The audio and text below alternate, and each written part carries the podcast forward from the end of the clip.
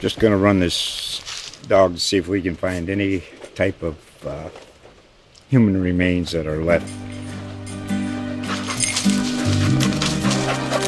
Listen to Where Secrets Go to Die The Disappearance of Derek Hennigan.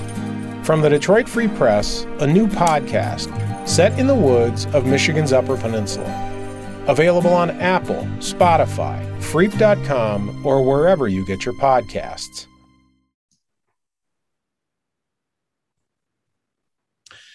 Hey everybody, Brian Davis here with Kirk and Danny, and it is Longhorn Confidential time on a Thursday, couple of days before Texas faces 0 2 Rice. Do we care about Rice? Let's just get that out of the way. Do we care about Rice? Nope. So so. Okay. So let's talk about what we really want to talk about, and that is the big quarterback switch, how things are going to look, and whether Casey Thompson seals the deal this weekend and becomes the quarterback for the rest of this season. What say you boys?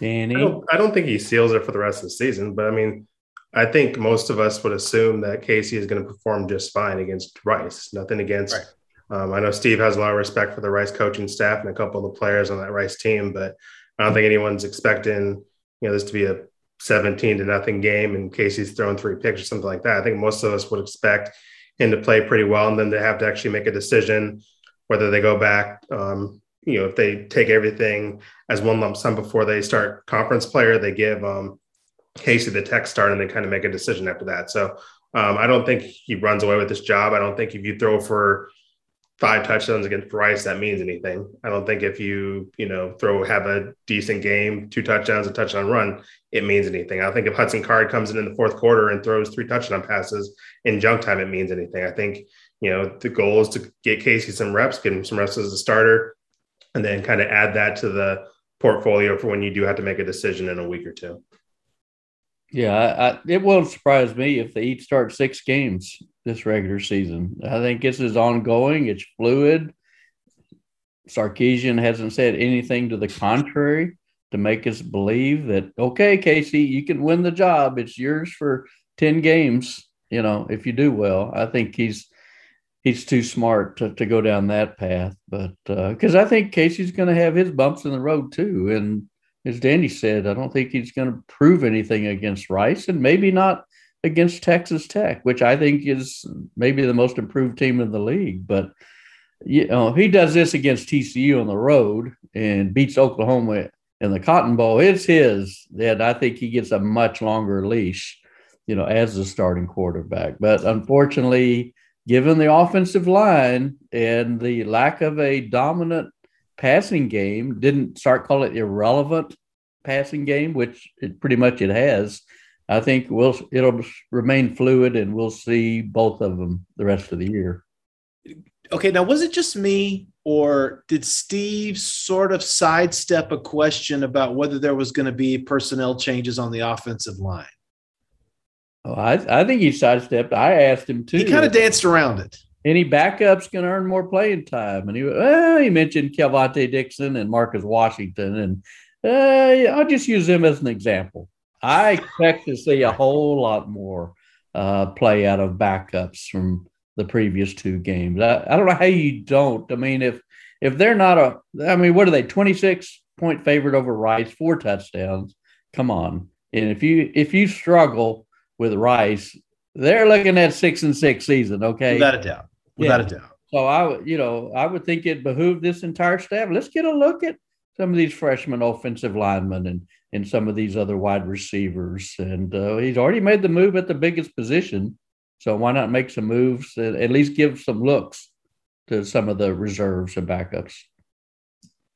I, I, I agree. I, I would say, you know, especially if this game is out of hand in the second half, there's really no sense in having that starting five kind of out there. Um, it would be kind of a glorified practice. I mean, Hayden Conner, you know, he got some reps that opener. He needs some more game reps. Andrej Karic, who had a start last year, he kind of needs to get some more game film and kind of get some of those other guys a little bit of work. Maybe mix and match them a little bit with the starters, so you can kind of get right. a feel for okay, this is what this line would look like if Andrej was here and Hayden was over here. You know, this that, but um yeah, I'd, I would I would imagine probably the same five go out there to start, but I would not imagine those five are all out there at the end of the game, or maybe even for much of the went to the second half because this team does need to kind of, you know, see what life is like on the other side of the, you know, th- this line and kind of see if there are other options in case, um, you know, this line falters and struggles like it did against Arkansas once the Big 12 play starts. I, I honestly can't remember if I uh, brought this up on Monday's uh, podcast or not, but I, I thought that the receivers got a free pass during the press conference on Monday. Uh, I, th- I you know, we were remiss in not asking about Whittington's drops. Uh, where was Joshua Moore? Where's Xavier Worthy? Um, you know, and Steve brought that up again today. He brought up, you know, Marcus Washington, Kelvontay Dixon, like like you guys have already mentioned here. Um, to me, that seems to be something else we need to watch. Now, granted, like like Danny said, it's going to be Rice, and you know they should you should be open. You should be able to get open against Rice. There's no doubt about that. But I think I think everybody would like to see um, some some big plays out of a group that frankly hadn't hadn't had that. Yeah, I, th- I think you're right. I think wide receivers the second biggest problem on this team so far. Offensive line clearly first. I don't think quarterback's a problem. I think wide receivers are the problem. Number two, nobody's getting open. Uh, you know, they're dropping some passes. Uh, you know, we bragged on them for their downfield blocking against Louisiana, but the passing game has not been dominant at all. And then I think the third problem is the lack of a superstar or difference maker in the defensive line. They got pushed around. There's no denying that when you get 333 yards rushing. That's embarrassing. That's unacceptable. So to me, those are the three biggest issues uh, that the team is facing. But yeah, I, I, think they probably did get too much of a pass as well, just because there's so much else to look at with the offensive line play and a change at quarterback. I'm trying to figure out, and maybe y'all have an opinion on this. I don't know if the receivers are struggling because of the who this receiving group is, or if this is a more of a quarterback problem. Because you know, you just list the you know, three starters. Joshua Moore had a, coming off a pretty good season, although he did disappear at times last year. Um, you know, Xavier Worthy is a really highly regarded recruit that, you know, other schools wanted and Steve wanted at Alabama. So I'd assume if they wanted him at Alabama, and he's a pretty, pretty good talent. And Jordan Whittington, you know, he's been the talk of the town for three years now. It's just a matter of him staying healthy. And now he's healthy. And yes, he did have that huge drop last week, but he's also you know, Hudson misfired on a pass that he, you know, he had broken open in the end zone and he had a really good opener against Louisiana. So I don't know if these struggles are because this receiving group is um, struggling or if, you know, this is a, a, Hudson and I guess maybe a little bit Casey since Casey's played, although Casey, you know, led scoring drives when he was in, um, or if that's a quarterback issue. Cause, you know, we, we complained a lot about when Tom Herman was here about, okay, we're tired of these rotations. Um, we you should stick with three guys and um, you know not use this depth, even though they did have some clear depth last year. And well, they're sticking with these three, and these three aren't producing. And I don't know if that's because of the quarterback or if that's these receivers not stepping up and maybe not being as good as we had um, thought they were. Because on paper, these are three really good starting receivers who should be producing more than they produced that in that Arkansas game. I miss Kai Money. I miss Kai Money too. I'm holding out hope. I'm holding out. Second half resurgence. Are you missing Kai Money, Brian? Anyway, so you know, Rice this week. You know, one question. I, one question I wanted us to talk about today, because I, I, I, was thinking about um, as we get into, and next week, next week we will get into the whole Texas Tech uh, story that popped up about whether Texas would agree to a long-term non-conference series with Tech when Texas joins the SEC. But focus on Rice for a second. Um, when when Texas does go to the SEC, I would imagine that they are going to play the Rices of the world more because they're going to have to fill out the schedule a little bit. Um, what what do you think that what do you think Texas should do? Is I mean, obviously Rice is a perfect non-conference type of opponent. Okay, um, for the Longhorns in the SEC, right? Right. Um, so should we just put Rice down on the schedule every other year going forward, or, or should they mix it around um, and mix in some other schools like UTEP, like UTSA, keep that agreement going, or, or look for something else? That might spread the wealth a little bit, make everybody a little happy. One thing that Rice does give Texas, it gives you know, an opponent you should beat every time. He gives you a little bit more of a presence in Houston.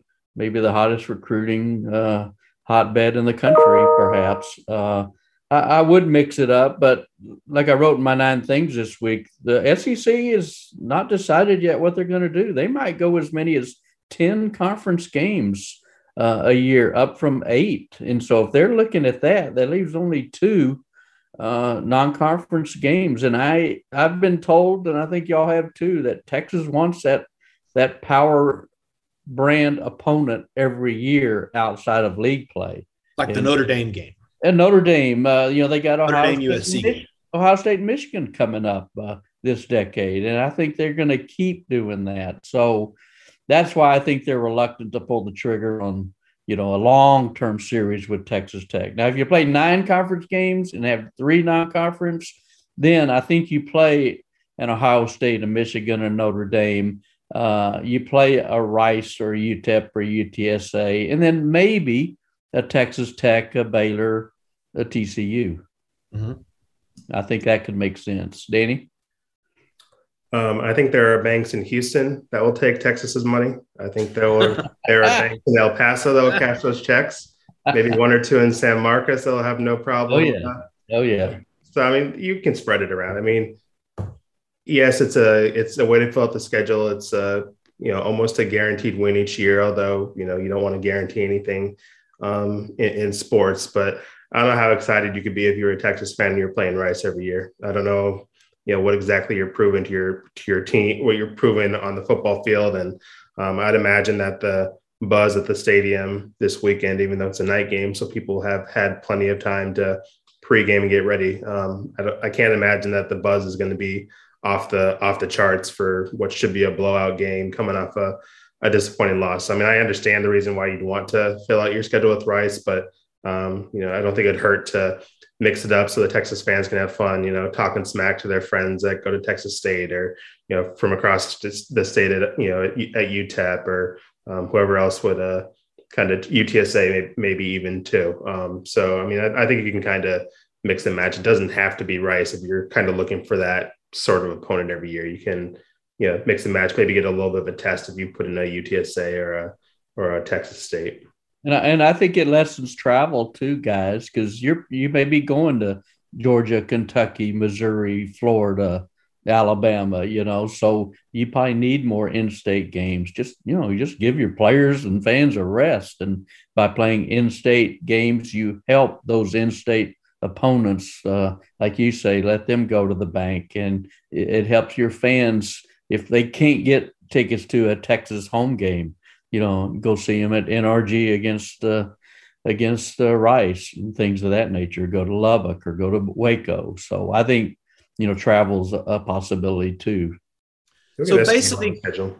Get us from you on the schedule. Let's have some fun. Yeah. Oh, Sonny Dykes. Sonny Dykes. Listen. Okay. So more. So I, I would say most importantly, uh, I, I would I would think we all would all agree on this that, that the most important thing to come out of this weekend is obviously number one, a win, but number two, you just want to you want to see Texas bounce back. You want to see Casey Thompson play well. You want to see you know everybody have good plays. And and would you and would you guys say that if if we all leave Royal Memorial Saturday night saying, hey, they did what they were supposed to do, and you know look solid doing that, is, is that qualify as kind of good enough this week? Well, I think Casey needs to look good. I think if Casey struggled, say you know, say it's halftime, it's for, for God for God forbid it's 17 to 10 Texas and Casey's got two interceptions. I think there's going to be some dread, you know, on the fan base. So after the W, I think feeling good about quarterback play, you know, is imperative that they come out uh, of this game against a, an overmatched opponent.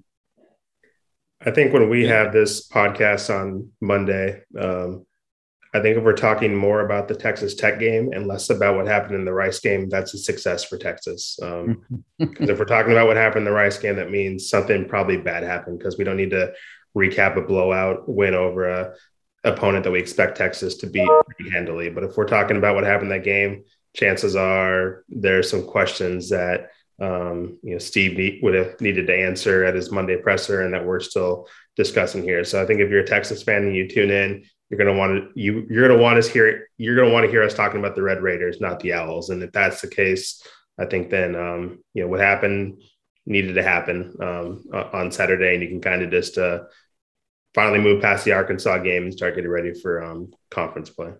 And also, you want to get out of there healthy. You don't want you want the injury report. Thank God. No. This is what we're going to be talking about Saturday night. Yes. This right here, Daniel. This is what we're talking about Saturday night. I want to hear Kirk sing along. got the groove on? Kirk, do you even know what this is? I don't know the word. Kirk, do you know what this is? Yeah, I can't think of the name of it. It's not the Beatles, I know that. This is what's going to be on the LBJ lawn before this game. This is the most that? important thing. I'm going to Oh. turn off here because I don't want to get a DRM violation. This is the most important thing happening this weekend. Salt-N-Pepa, Longhorn City Limits. Kirk, will you be there? Yes or no? Uh, no. Danny, what's up? We got to. You gonna be there, Brian? Are you are you are you surprised by that answer? I mean, are, are you are you shocked by this revelation? Okay, stop. Are both of y'all gonna be on the uh, LBJ lawn? I don't Yes like being no? outside. Why would I? Why would, why would I? Why would I go? Why would I go? I can listen to them on my on my phone. I have enough songs downloaded. I have access to Spotify. I need to go walk around the people, listen to Salt-N-Pepa. I'm good. Brian, are you going? Are you going, Brian? What's that? I can't. I'm sorry, dude. I'm jamming. You are not going to be anywhere near the LBJ lawn, so stop it. Stop it. Okay, that's all the time we got. Longhorn Confidential. Kirk, Danny said we miss you. We will see you Saturday night, Royal Memorial. The Salt-N-Pepa. See ya.